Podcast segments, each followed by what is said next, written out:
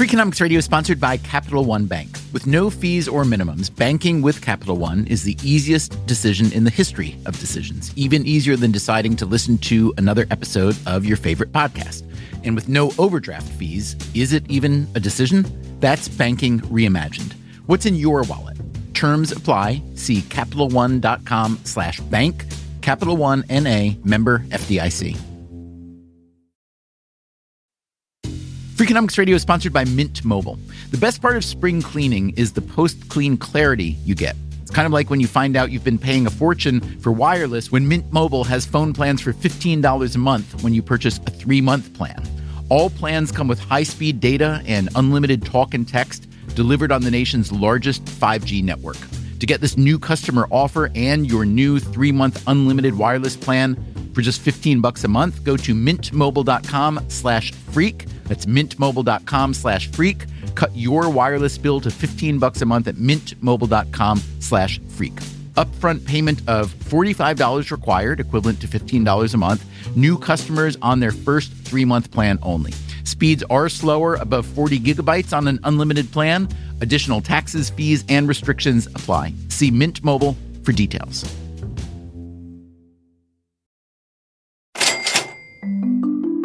In my opinion, the biggest problem we have in the world, of all the problems that we have, is gender inequality. If we were able to fix that so that women were no longer second class citizens, I think it would impact every other problem that we have hunger and, uh, you know, the environment and war. I don't mean to say that it will cure the other problems, but it would go a long way toward improving these other stubborn problems. I mean, women in most sectors of society, well, in every sector, there's big gender inequality. But as far as leadership positions go, a lot of times progress seems to stall out at about 20%. You know, Congress is 20% women, and uh, so many other areas of society are, are, are similar. So we're not using by any means all of the talent of women. And the evidence has shown that if you correct that and get all of the best minds working, things will improve. And women and men just have a different view of the world. There's all these studies that show that when a body is more blended, where it's not homogenous, it makes smarter and better decisions. You may recognize that voice but it's not one of the academic researchers we usually speak with on this show, nor does she run a big institution like the World Bank or the Federal Reserve. That voice belongs to Geena Davis, the Hollywood actor, not some random Geena Davis. Yes, yes. Um, in fact, I, I put that in my email to you in the subject. It was from Geena Davis, the actor, not some random Geena Davis. Why did Geena Davis send us that email? Well, it really goes back to the 1991 movie that made her super famous, Thelma and Louise. Did you see how polite he is? She's real sweet. Thelma? What? Davis played a timid housewife who goes road tripping with her not at all timid friend, who's played by Susan Sarandon. And they make horrible decisions along the way, but they live and die by them, and uh, uh, and live and die by them. As Hollywood films go, it was a huge outlier. Two female leads, a female screenwriter, and the kind of raucous, thorny story that didn't usually involve female characters. Also, a wild gut punch of an ending. Making Thelma and Louise changed Geena Davis from the very beginning. It started happening within uh, minutes of meeting Susan for the first time. And uh, so we were having a meeting with Ridley Scott. Ridley Scott was the director. Davis and Susan Sarandon were asked to give him some feedback on the screenplay. And I had gone through it to see if I had any ideas, and, and there were some very little things, maybe a little line change or something. Keep in mind that by this point in her career, Davis had already won an Oscar for Best Supporting Actress. And I figured out the most girly possible way to present these. You know, maybe I could make him think it's his idea somehow. And maybe I'll tell this one, I'll make it sound like a joke. And this one, oh, I could wait till on the set because uh, I, I don't want to bring up this many things. So you're treating yourself like a second class citizen, essentially, yes? Exactly. I was definitely one of those people who had a thousand qualifiers before they would say anything. Like, I don't know if this is true and it's probably wrong, but what did you think about? Um, so, anyway, so we get there and page one, Susan says, Now, this first line of mine, uh, you know, I think we should just cut that line, or maybe, maybe put it on page two, but uh, it just doesn't seem right. And I'm like, wait a minute, my mind was blown wait a minute, women can be like this? I became her acolyte. I couldn't get enough of her. And just observing how she moved through the world, she just seemed like she thought her opinion was valuable, and so she would say it. and it's astounding to me that I never saw a woman behave like that.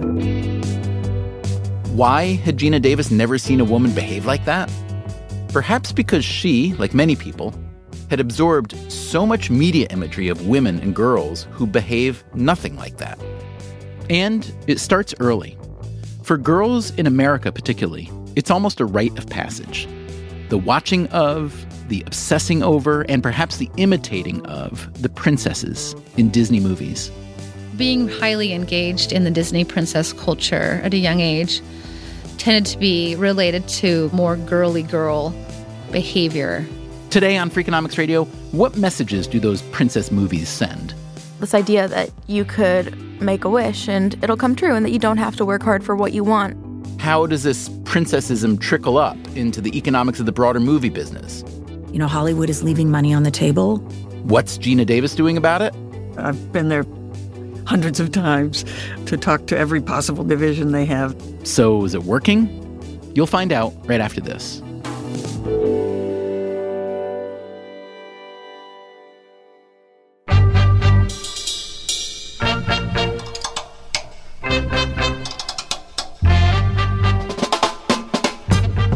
From Stitcher and Dubner Productions, this is Freakonomics Radio, the podcast that explores the hidden side of everything.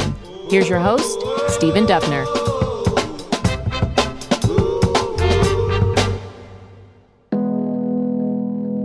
And let's just play word association for a minute. When I say the word princess, you say what? Beauty. Ah. When I say the word Disney princess, you say what? Strict guidelines. so, how do we go from beauty to strict guidelines just by adding Disney? Because of the easy access that we have to this media as five year old girls. That's my daughter, Anya. I'm a rising senior in high school. Actually, we recorded this over the summer, so by now she's fully risen. When she was little, Anya was heavily into the Disney princesses. Snow White, Belle, Aurora. What little girl wouldn't want to be a Disney princess, wouldn't want long flowy hair, and, you know, wouldn't want to make a wish in a well and have the perfect life? Do you remember going to Disney World? I do. It felt so magical. you Right. meet all the princesses. Right. You would just like stop. Jaw drop. Yeah. It felt like I was meeting a celebrity. It felt like, oh my God, this is who I want to be. This is so exciting. Was there one princess in particular? Um, it was always Belle, Now, which one was Belle? Beauty and the Beast. And even though I had a mind that made everything and anything possible, she was the most achievable to me because I looked like her. So I would wear that yellow dress and I instantly felt like her. I would wear it everywhere. Do you remember? Yeah, everywhere. to visit grandparents, to go to school, Yeah. doctor's office. And what's her story? What's the plot? She gets trapped in a castle. She meets this big beast. He's hideous. Everyone thinks he's really aggressive and terrible and a monster. And she gets to know him and he becomes nice and gentle and he starts to love her. And then somehow he becomes a handsome prince. Right. This is actually one of the very few princesses I admired because in the beginning of the movie, she was always reading books, walking around town, and she turned down the handsome town man who everyone loved. She had no interest in him. And then suddenly she meets the beast and she falls in love with someone for something other than his looks. And I think that's an important message, yes, but at the same time, there's still this weird sense of the man being obsessed with her, and it still revolves all around her being beautiful. Anya's been thinking a lot about Disney princesses lately because of a writing project she had in school for ethics class. The assignment was to explore any scenario that showed a marked imbalance of gender or power. Now, you'll have to take my word for this, but Anya is not an injustice collector. She doesn't try to turn molehills into mountains. She's not punitive. I mean, take it with a grain of salt. I'm obviously biased, but I think she's a kind and thoughtful person. I want to study psychology. I think it's kind of like a superpower. You can know what's going on in someone's mind. It's just such an exciting thing. And yet, when she looked back at the Disney princesses she loved as a kid, she wasn't crazy about the messages they sent. There are such strict gender roles and guidelines that represent how women should act and how women should perform in a household and, you know, look and what they should want in life.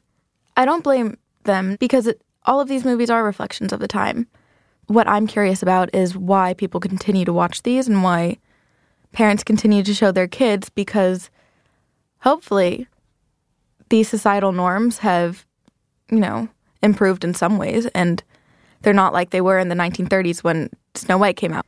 I think Disney makes possible this idea that you could make a wish and it'll come true and that you don't have to work hard for what you want and what you want is probably because of Disney, this fantasy life that everything is so easy and everything is perfect and that you, you know, find a prince. And having your ideal life be so easy to achieve is a really bad message to send to anybody, but in my opinion, especially to girls, because for me, as a girl, I think I always have to work really hard to prove myself because I feel that subconsciously people expect men to be smarter or just to be more successful and because of that, I think women need to have an extra layer of armor.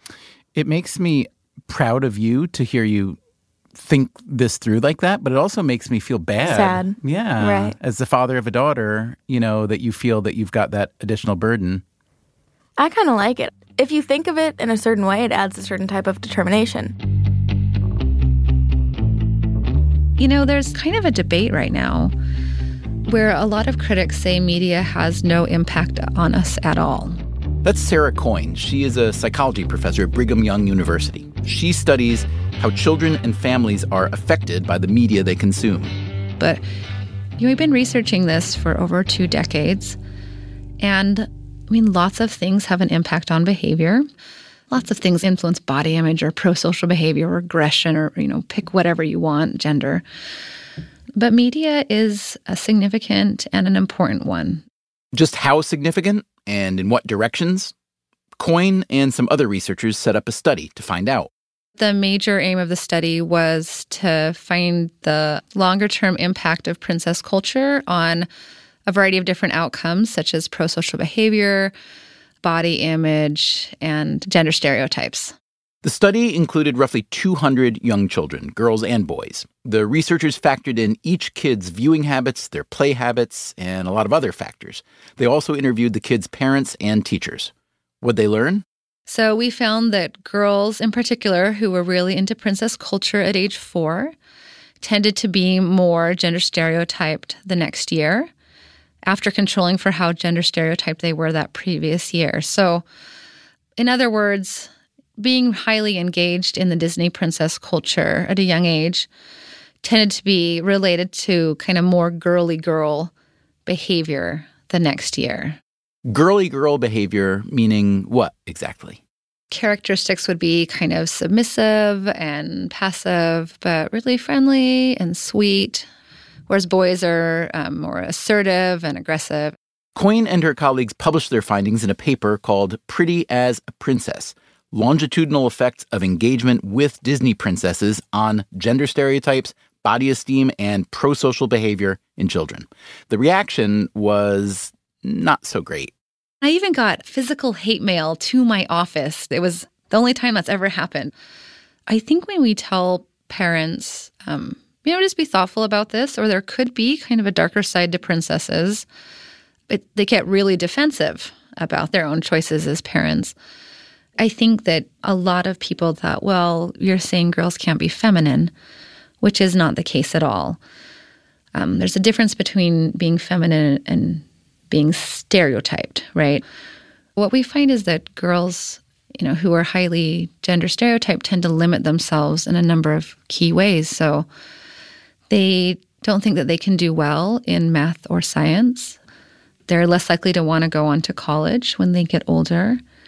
So it's really about kind of limiting yourself and what you could become. Hearing Sarah Coyne talk about the lasting effects of princessism, of course, made me think about my own daughter, Anya. So, looking back on your, let's say, five year old self now as a 17 year old, what effect do you think all that princessism had on you as a person?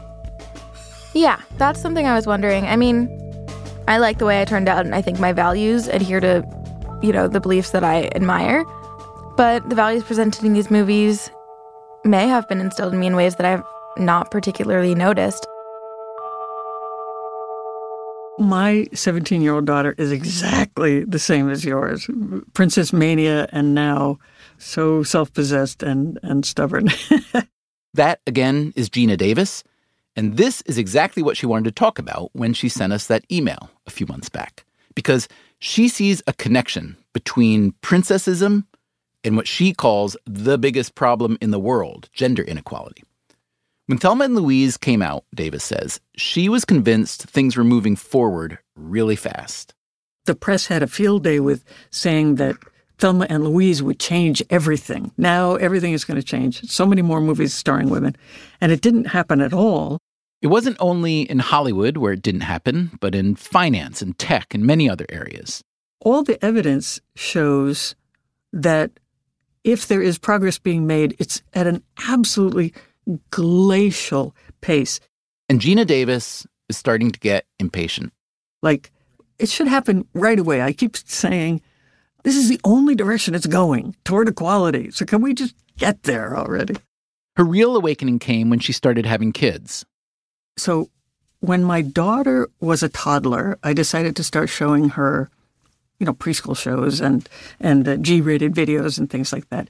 And the very first thing I sat down to watch with her was a was a kids TV show, and within five minutes I was saying, "Wait a minute, how many female characters are in this show?" Was this Sesame Street? I never bust anybody publicly. So, do, do you want to cough if? Uh... I'll tell you what. I'll blink. Yeah. Okay.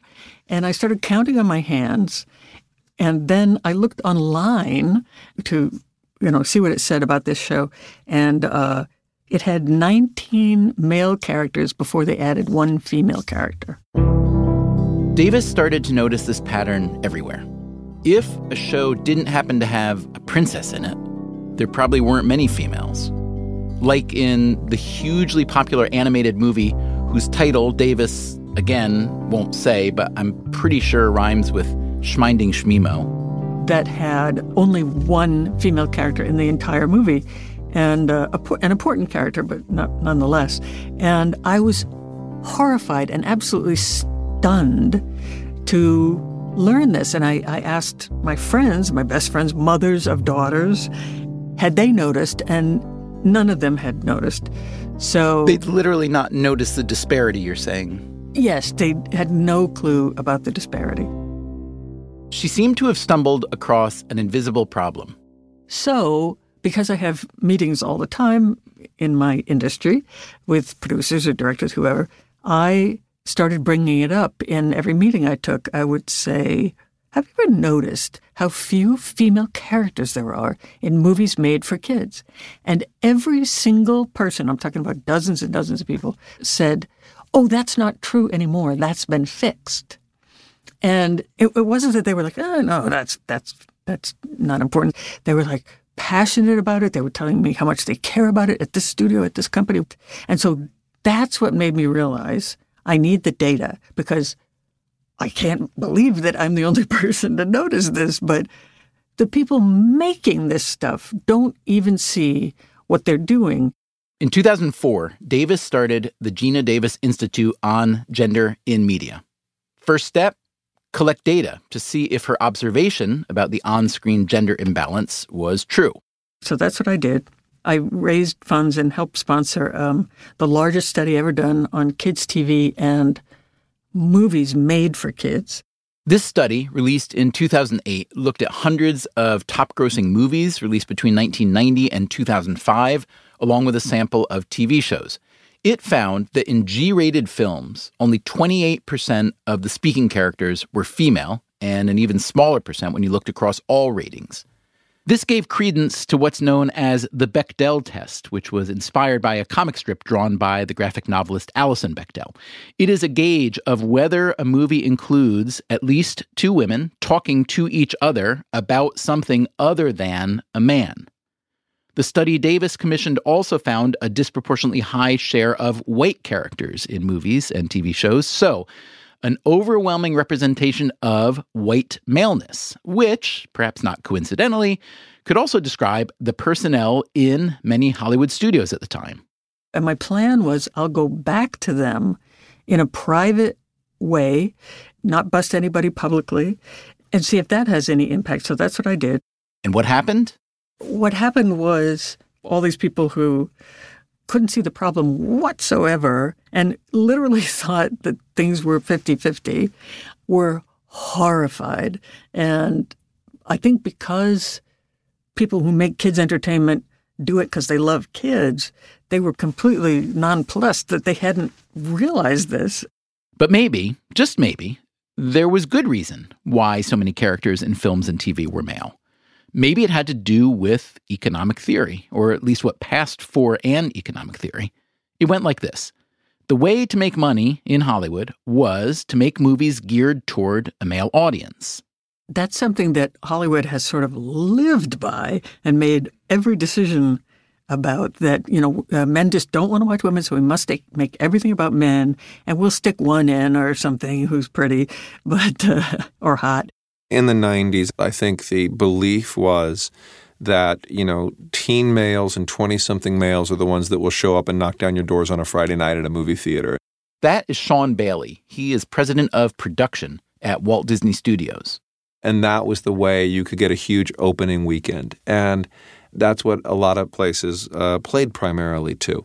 Um, and, and by the way, it's not altogether untrue either. But just how true is it? Or was it, at least, back in the 90s? And even if very true back then, how much has it changed? And if it hasn't changed much, why not? One reason, of course, could be discrimination. Let's first talk about what economists mean when they talk about discrimination. Discrimination is typically defined as differences in observable outcomes, such as wages or such as performance evaluations, that cannot be attributed directly to underlying differences in performance. That's Aislinn Bohren. She's an economist at the University of Pennsylvania. So, for example, if we were looking at gender discrimination, economists would define discrimination as occurring if a male and a female generated similar performance, but they were treated differently in terms of how they were paid or in how they were evaluated based on differences that are not attributable to any performance differences. There are, however, different flavors or sources of discrimination. The first would be a preference or a taste based source, which would um, say that the discrimination occurred because the evaluator who's determining the wage or the performance evaluation has some sort of preference or dislike for the group that they're discriminating against. Geena Davis does not think that's what causes gender disparity in Hollywood. Her belief is based on how the studios responded to the gender data she showed them. This is a few years ago, but we did a survey of top executives uh, to see what they thought about what they learned. And uh, something like 90% said it was definitely have an impact on them and that they thought it was very important to show gender parity. Okay, so let's accept, at least for the sake of argument, that Hollywood doesn't exercise taste based discrimination against female characters. A second source would be a belief based source, and this would be when there's no preference or dislike for a particular group, But because the underlying quality is not perfectly observable, the evaluator is going to form a belief about performance that's based not only on any signal of performance from that individual, but also from some underlying belief about whether different groups have different average performance differences. Belief based is also known as statistical discrimination. And historically, when economists use the word statistical discrimination, they're referring to belief based differences that are actually based on correct beliefs. This gets to what Geena Davis said earlier regarding Hollywood's belief about male moviegoers. That, you know, uh, men just don't want to watch women. And was this belief based difference based on a correct belief? It is true that a decade ago, films led by men made a lot more money on average than films led by women. That's Caroline Heldman, a political scientist at Occidental College and the research director at the Geena Davis Institute. So, in terms of box office revenues, what we found is that in the past decade, the gap in terms of films led by men and films led by women has closed. And uh, in fact, we studied uh, 2015, 16, and 17 and found that in all those years, movies starring a female character made more at the box office Indeed, the three top grossing domestic films of 2017 were Star Wars The Last Jedi, which had male and female leads, a live action remake of Beauty and the Beast, interestingly, with Emma Watson playing Belle, and Wonder Woman, starring the Israeli actress Gal Gadot. And yet, males continued to be cast much more often in leading roles, they're also paid a lot more.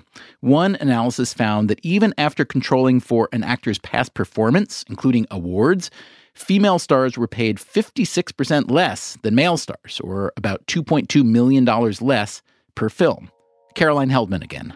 You know, Hollywood is leaving money on the table if they continue to cast men at twice the rate that they cast women to lead major films. So you're saying the Hollywood idea is that boys and men need to star in films because audiences prefer them. But if the data show that films with female leads generate more money, and since it's an industry, why on earth is that gap still existing? Aha. you ask a very good question. And I will say that the evidence has been clear for a while now that if a company has more women on the board, it will make more money. And yet, the percentage of women on boards, the progress is absolutely glacial. Nobody seems to be saying, "Oh my god, this is a great idea. Let's let's just do this." And there's other examples of that where people know that including women is going to make them more money and they don't do it. So as far as the film industry, it, it, it's the same. They know that, and yet they can't seem to overcome their own, uh, you know, conscious or unconscious bias. So there's a third source of discrimination, and that is inaccurate statistical discrimination. The economist Aislinn Bohren again. And so, as I mentioned previously, there's two main sources of discrimination that economists have historically looked at. One is this taste or preference based discrimination. The second is belief based discrimination with the implicit assumption that beliefs are correct. And so the third category is still belief based discrimination in the sense that the employer or the evaluator believes that there are performance differences at the group level between two different groups, for example, men and women, but now their beliefs may be inaccurate or incorrect. You can imagine why it's important to identify the difference between accurate and inaccurate statistical discrimination. From a policy perspective, it's important because the policies to try and reduce discrimination are going to be different if you're trying to correct for employers or people who have a preference against a certain group versus people who have correct or accurate beliefs about performance differences across groups versus people who have inaccurate beliefs about these performance differences. Bohren did an experiment to look into this with fellow economists Karim Haggag, Alex Imas, and Devin Pope. We wanted to see whether a simple informational intervention, such as presenting employers with the actual performances of workers from the different groups, would have any effect on their beliefs and therefore the discrimination stemming from inaccurate beliefs. To run their experiment, they recruited people from Amazon's Mechanical Turk platform. Some would act as employers and some employees. First came a group of roughly 600 employees. Two thirds of these research subjects were American, the rest were from India. In the first phase of the experiment, the researchers had all these employees answer 50 math questions, and they were paid according to how well they did. We found that workers from the US performed slightly better. There's about 37 questions on average correctly for Uh, workers from the US and about 36.3 for workers from India. Then the researchers turned to the employer group. They would have a chance to hire potential employees from this pool of 600 people, but they were only given basic demographic information, including country of origin. They were not given the results of the math test. The employers were then asked how much they'd be willing to pay each employee. So, if there was accurate statistical discrimination, the employer would say, look, on average, American workers are outperforming these Indian workers. And therefore, because I don't know the performance of a particular individual worker from the US or an individual worker from India when I'm choosing to hire them, I'm going to use these group averages to form my beliefs about the performance of the individual. And is that what happened? So we actually observed the opposite. The wages offered to workers from India were about $2 higher on average than the wages offered to the workers from the United States. So the offers weren't consistent with performance, but they did seem consistent with the employer's beliefs about performance, which was that Indians would score better than Americans on math. We find that the employers believe that Indian workers outperform American workers by about 2.8 or so questions on average. So when we look at this, we find that the wages offered by the employers are consistent with their beliefs. That's suggestive of belief based discrimination rather than any sort of preference favoring Indian workers. Okay, so that sounds like inaccurate statistical discrimination in action. What would happen if the employers were given accurate information? That's exactly what Bohren and her team now did. They divulged the actual math scores for each group and asked the employers to do a second round of hiring. So, what happened now? We found that once we provided information on the performance differences, the gap in the wage paid to these two groups shrunk.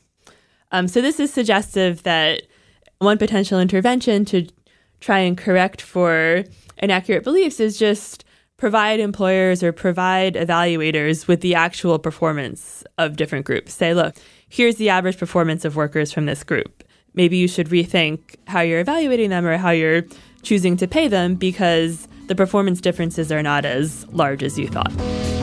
And that, it turns out, is exactly what Geena Davis has been trying to do in Hollywood. Tell all those studio executives and producers and directors that women are the target of inaccurate statistical discrimination.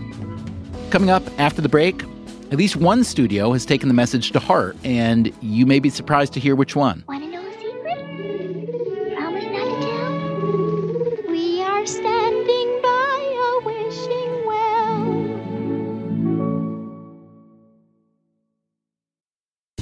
Freakonomics Radio is sponsored by Range Rover Sport. Range Rover Sport leads by example, combining assertive on road performance with signature Range Rover refinement and commanding all terrain capability. The third generation Range Rover Sport is the most desirable, advanced, and dynamically capable yet.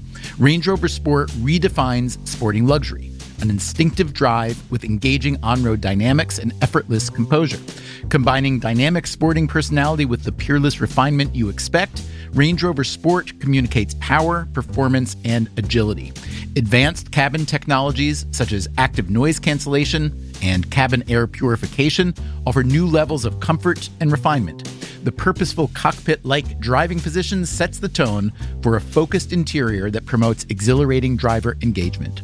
Award winning Pivi Pro infotainment is at the heart of the experience and provides intuitive control of the vehicle systems. Design your Range Rover Sport at LandRoverUSA.com. Freakonomics Radio is sponsored by Redfin. Whether you need to buy or sell a home, or you're just obsessed with looking at homes for sale, Redfin has got you covered. Redfin updates their listings every two minutes, and they give you personalized recommendations based on the homes you like, so you can find the home that's just right for you. With the top rated Redfin app, you can favorite homes, share listings with others, and schedule tours even the same day with a local Redfin agent. And if you're looking to sell, Redfin agents get you the best price possible for your home. With a listing fee as low as 1%, Redfin's fees are half of what others often charge. In fact, last year, Redfin saved home sellers $127 million. No matter where you are in your real estate journey, Redfin can help. Download the Redfin app to get started today.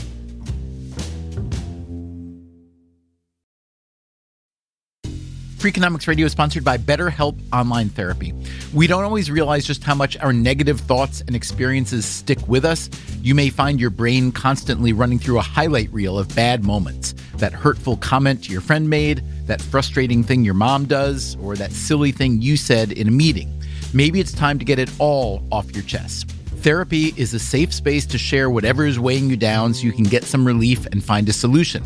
BetterHelp offers professional, affordable online therapy on a flexible schedule. Start the process in minutes and switch therapists anytime. Let it out with BetterHelp. Visit betterhelp.com slash freakonomics today to get 10% off your first month. That's betterhelp, H-E-L-P dot com slash freakonomics. What does it mean to be rich? Is it having more stories to share or time to give? Is it being able to keep your loved ones close or travel somewhere far away? At Edward Jones, we believe the key to being rich is knowing what counts. Your dedicated financial advisor will take a comprehensive approach to your financial strategy to help support what truly matters to you. EdwardJones.com slash find your rich. Edward Jones, member SIPC.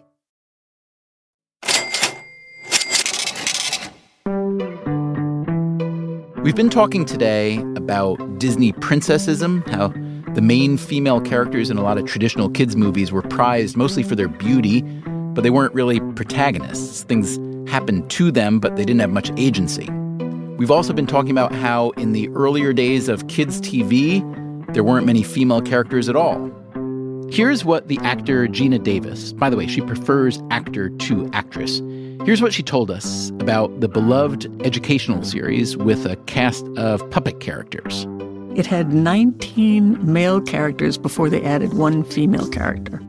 For the past 15 years, the Geena Davis Institute on Gender in Media has been updating its numbers on gender representation in kids' entertainment. It's kind of like Super Bowl Sunday when I get the data and I open it up because then I get to see whether or not we've made significant strides. That, again, is Caroline Heldman, the Institute's Director of Research. And I'll tell you, the last couple of years, the story has been so positive. Um, it's small, but it's been in the right direction. We have a brand new research study that we're profoundly psyched about because we just relooked at TV shows made for little kids. So we were talking 11 and under. And uh, for the first time, female characters accounted for 55.3% of screen time and 50% of speaking time. And the percentage of female lead characters has gone up to 46.8%, which is pretty much parity. And we're like over the moon about that. What was that number maybe 10 or 20 years ago? The ratio was two or three to one male to female lead characters. And uh, so I'm pretty sure that this is the only sector of gross gender inequality in the entire business, in front of and behind the camera, that has changed dramatically.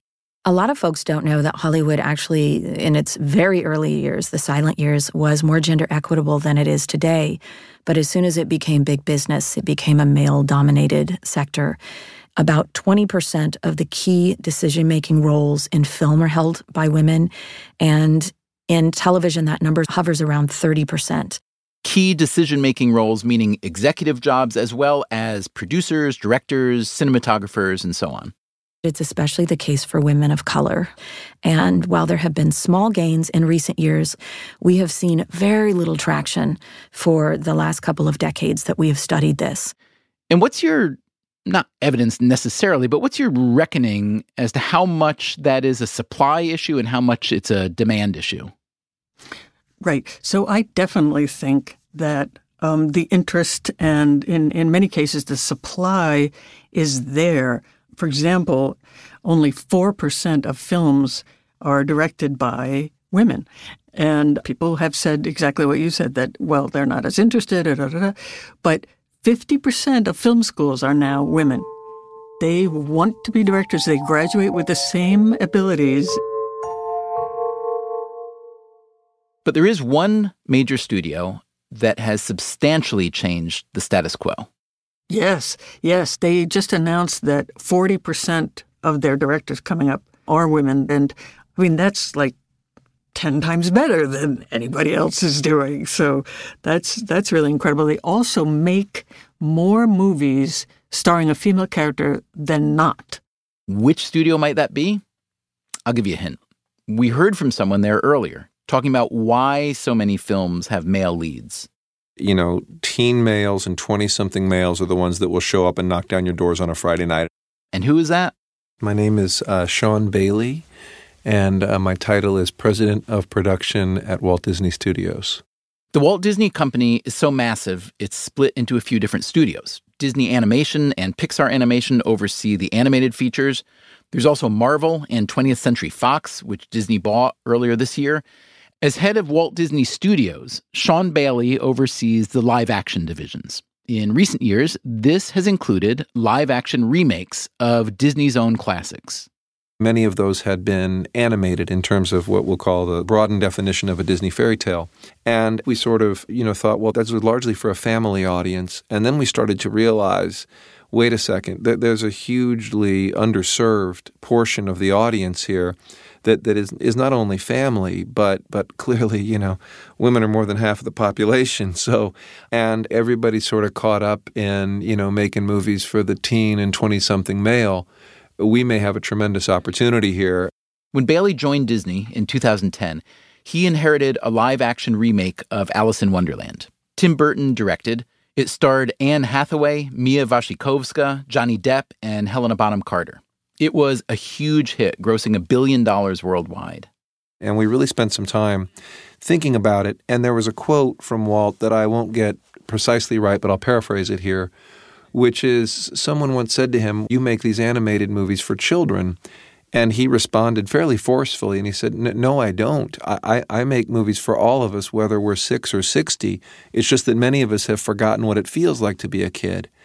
And so I think what the breakthrough was was sort of this audience we felt was underserved tied to this idea that we aren't making movies for just families and just for kids. We're trying to make movies for everybody.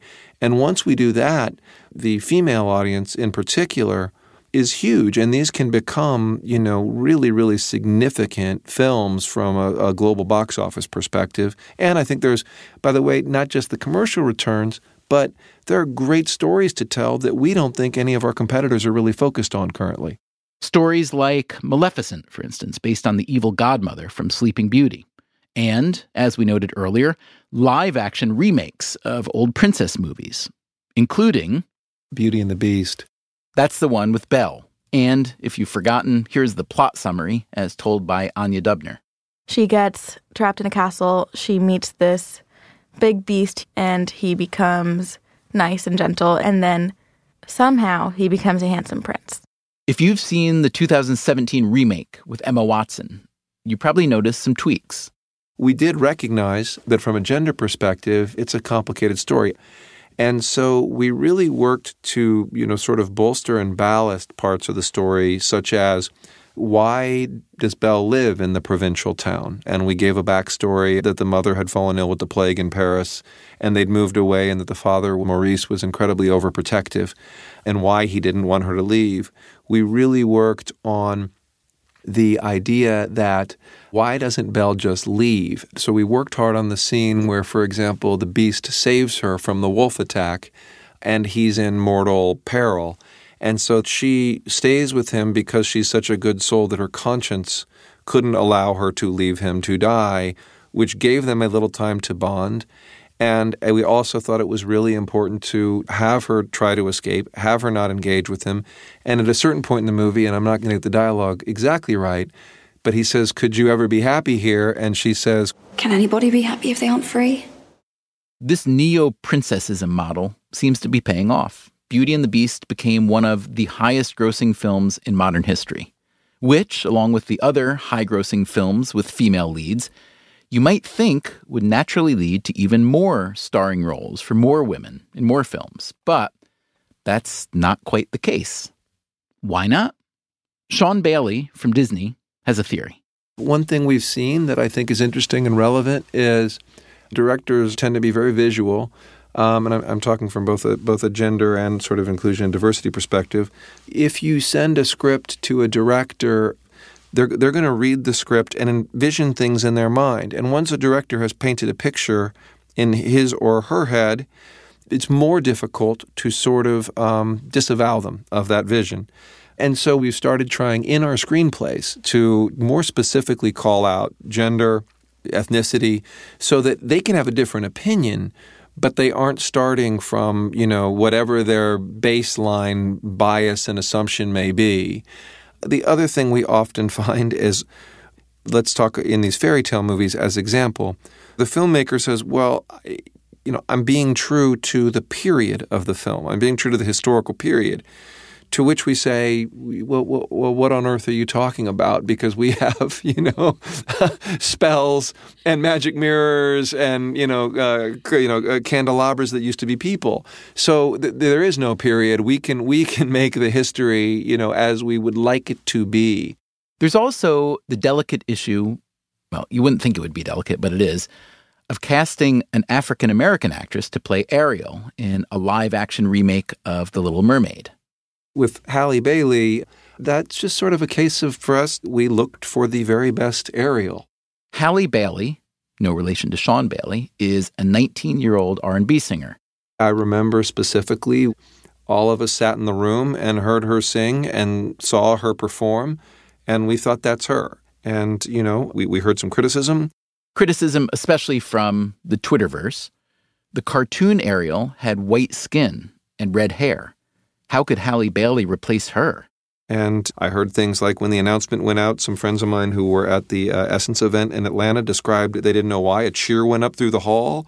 You know, I, I heard all sides of it, and um, and for us, it was just as simple as I say: is you know, talent wins. The original Little Mermaid was also considered problematic on the gender front because Ariel, in order to get her man, has to give up her voice, her most magical and distinctive quality. You can see why this might fly in 19th century Denmark when Hans Christian Andersen wrote The Little Mermaid fairy tale, but in 21st century anywhere, the idea of a woman literally silencing herself in the pursuit of romance feels well, pretty 19th century. The new Little Mermaid is scheduled to come out next year, and we asked Sean Bailey about that. Well, I, I don't want to say too much um, about it because they do involve some sort of plot um, changes. It, it's something we've talked a lot about, and we are definitely working to still sort of deliver the beautiful foundations of that story while being cognizant of the times we find ourselves in. I will say on a more personal front, I have a daughter, and you know I took this job around ten years ago. She was around seven years old. And I watched as I was preparing to take the job a lot of the the old animated pictures. And while they're wonderful in many many ways, I was watching them with my daughter, and you know thought if if we're going to tell them now, there's a lot of things we should probably do for little girls who are going to watch these versions, and and for young men by the way as well. So what's the world that we want to reflect while respecting what is clearly you know timeless about the stories? Think those are pigeons or doves. I hope not pigeons. She looks a little like a dovener. So this is what you were talking about of the Right. Yeah. I think this is like the first time we really hear her speak. And we don't know anything about her except she wants to find a prince. And then here he comes. Oh, Hello. oh. Did I frighten you? Wait. Wait, please. My daughter Anya and I wrapped up our princessism conversation by watching Snow White. That was the movie that led her, as a teenager, to start rethinking how she used to think about princesses. I asked her what specifically had bothered her. Mainly what she wanted. She wished to meet a man. That was her one wish. She adhered to the stereotypical woman of the house role. I watched this as a kid and was unfazed by how objectively suggestive this movie was. The feeling that took over me most was confusion. Like, why did my parents let me watch this? What were they thinking? No, if, I mean, what were you thinking? Did you realize that it was problematic in any way, or Honestly, I think the opposite. So you were born in 2002, Two. right? So, and Snow White was made in the 1930s, I believe. yes? So I think most parents in my generation probably thought that going back to then was not only normal, but like it was the right kind of traditional. Right. Because it's like not full of weird, modern, terrible things. Right. And it's kind of sweet and lovely. Right. And did you think that back when you were a kid too? I mean, did you like that stuff? Yeah, I mean, it's fantasy. Who wouldn't want to show their kids that? I think it's just the underlying factors that make you take a step back and be like, wow, that could be really impactful. What do you mean when you say underlying factors? The ideals of princesses, wanting to be beautiful, finding a prince, and having your wishes come true is fun, of course. And I don't think that they should completely be frowned on. The only thing is that they shouldn't be exclusive of, you know, being a badass woman and being really, really determined and having your life go well and working hard for what you want. So let me ask you this. If you were running, let's say, a Hollywood studio right now or a TV network, what do you think are good solutions? Should it be like a quota system? Should you ban men from certain production facilities? That What would be the do? worst thing to do Because why? because that would send out a big middle finger to all men and then more people would be angry. You know, we need men. We just need women too. And I think that that's probably the biggest misconception in feminism. And if that's what feminism were, I'd be the opposite of a feminist. But I think the only people that really are able to have the biggest impact on movies and how they affect children are the people in the industry themselves. Emma Watson, she's somebody that I admire greatly. She was Princess Belle in the most recent movie, and she refused to wear a corset. And it was this big deal. You know, why would you wear a corset in 2019? She refused to perpetuate the body that little girls were supposed to look up to. She said, no, this is going to be my real body. And I think that's a small, really small action, but I think it speaks volumes. Like, my initial reaction would be, you know, that society has to change first, but I think it has. So, why haven't the movies?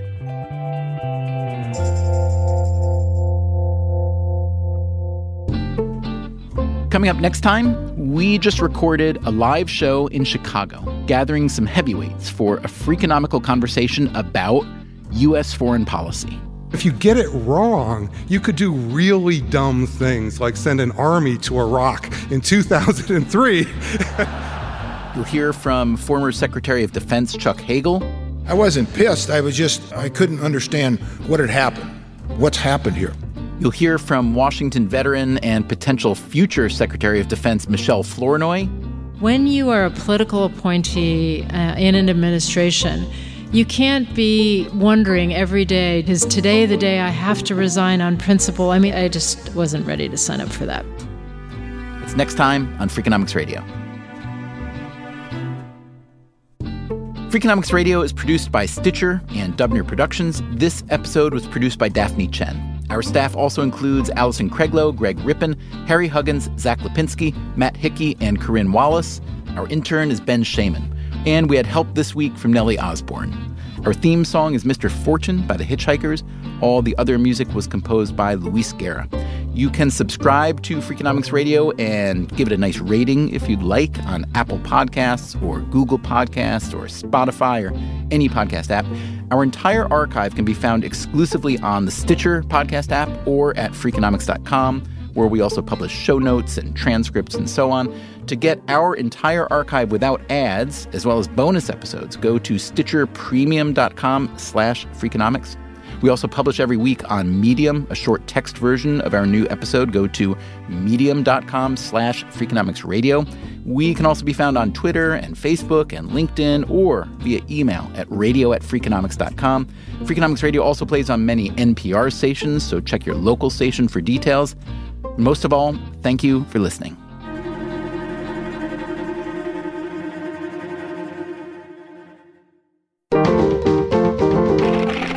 Stitcher.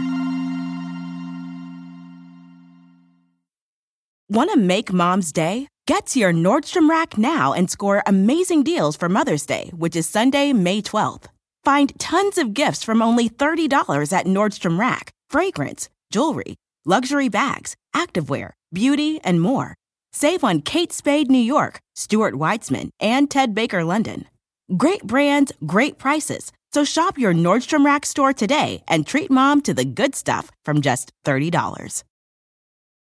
Life is a highway, and on it there will be many chicken sandwiches. But there's only one McCrispy. So go ahead and hit the turn signal if you know about this juicy gem of a detour.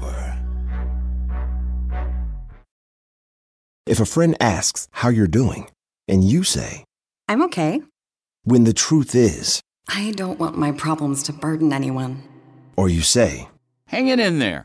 because, If I ask for help, they'll just think I'm weak.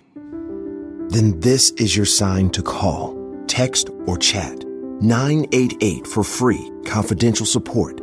Anytime. You don't have to hide how you feel.